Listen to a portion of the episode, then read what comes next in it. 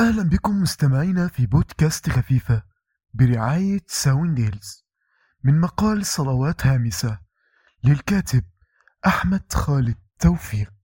الليل الهادئ الصموت والإضاءة الخافتة ربما هو ليس ليلا فالعزلة الضوئية التي يوجد فيها المكان تجعلك تعتمد على الإحساس بالوقت ولسوف تكتشف أنه أضعف الحواس البشرية وأن ما تحسبه الفجر هو الرابعة عصرا ومنتصف الليل كما توقعت هو العاشرة صباحا.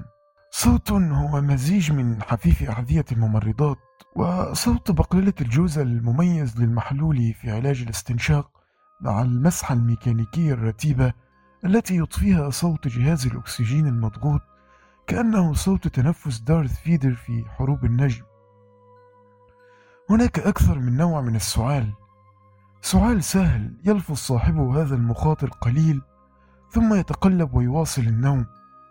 وسعال متعسر صعب يوشك على قتل صاحبه ولا ينوي أن ينيمه أبدا. دعك من صوت الخطرفة والهذيان من عقول فقدت ترابطها وتحكمها بسبب نقص الأكسجين.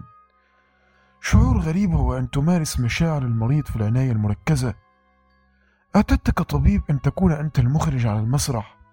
ولربما صرت الممثلين لكنك لم تجرب قط.